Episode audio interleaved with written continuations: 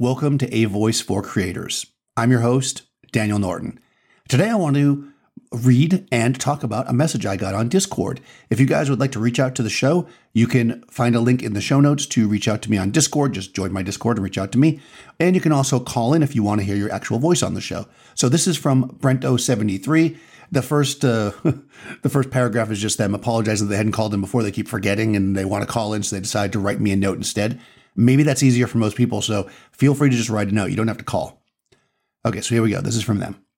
I was watching TikTok the other day, and there was a video of a person throwing a small tablet uh, in the air and shooting it with a bow, an arrow. I got thinking about it and how knowing how to throw it just right is probably a large part of the trick. I remember reading a book many years ago on juggling. He never got the hang of it. And they said that people watch the catch, but getting the throw correct is what really matters. If you throw it right, the catch should be easy. I feel like photography is a lot like this. People see someone just pushing a button and assume that it's no different than all the pics they snap on their phone. What they miss, what they don't see or saw and didn't recognize, is the setup for the shot. All the hours spent learning uh, the camera, all the TFP shots, all the time on that day, for example, making adjustments so that the series of corporate headshots looks totally consistent. The trick already happened. Pushing the button is just the reveal. This is a really great way to look at this, and I 100% agree. Uh, and this is the last example there with the corporate is super interesting, right? Because again, we the, ideally, right, the client is not seeing all the struggle. You know, they're just seeing the final result what's interesting is like for instance when i do live streams on Adorama, i go slowly and i talk about each piece. But the reality is is that when i actually do shots like this for clients it takes me like two minutes to set it up because i've done it so many times. And this is the point this is what we want to get to. This is how we where it becomes seamless right? That's it. The, the trick is already done as i said. It's like the trick is learning the skills practicing the lighting being just in the field more, shooting, just experience. This gets us to a point where what we do seems easy. And so many times you will see something where multiple people will shoot with the same setup, like if you go to one of these open shoots or something, and you'll see vastly different results, even though the lighting is the same, the model's the same, because that person just has more experience. Some people start off with maybe a little bit more of a natural eye for things. There's no doubt there.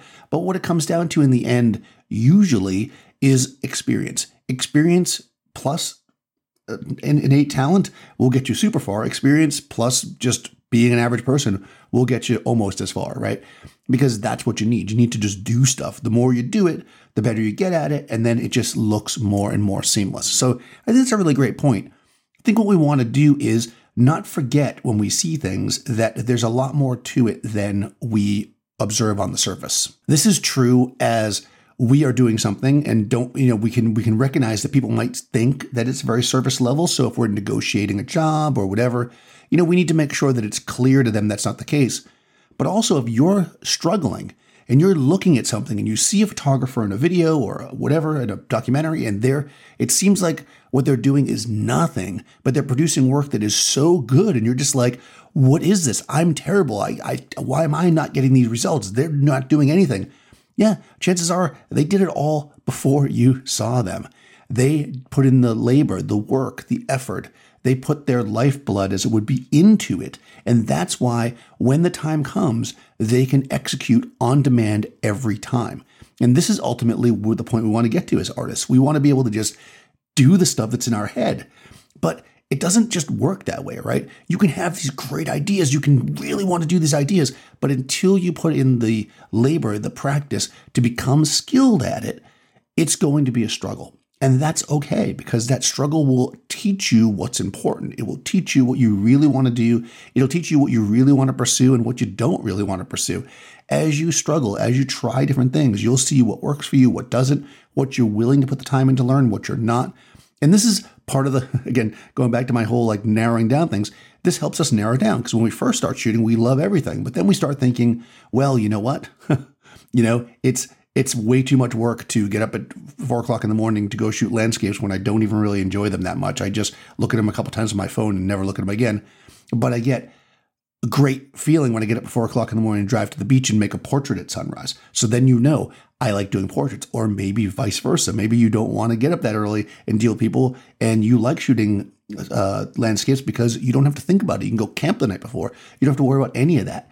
You will learn what you're willing to do and what will that will help you get to the point where you will be the master of your thing, the thing that is you, right? Your style, your craft, your focus, your art. So, yeah, this is it, right? It's at least 80% about the throw. The catch is the catch. So, let me know what you guys think. I'm really curious. I think this is a really good uh, point of view, and I agree with it. Uh, again, you can send me a message like they did using Discord. You could also leave a voice message by following the link in the show notes.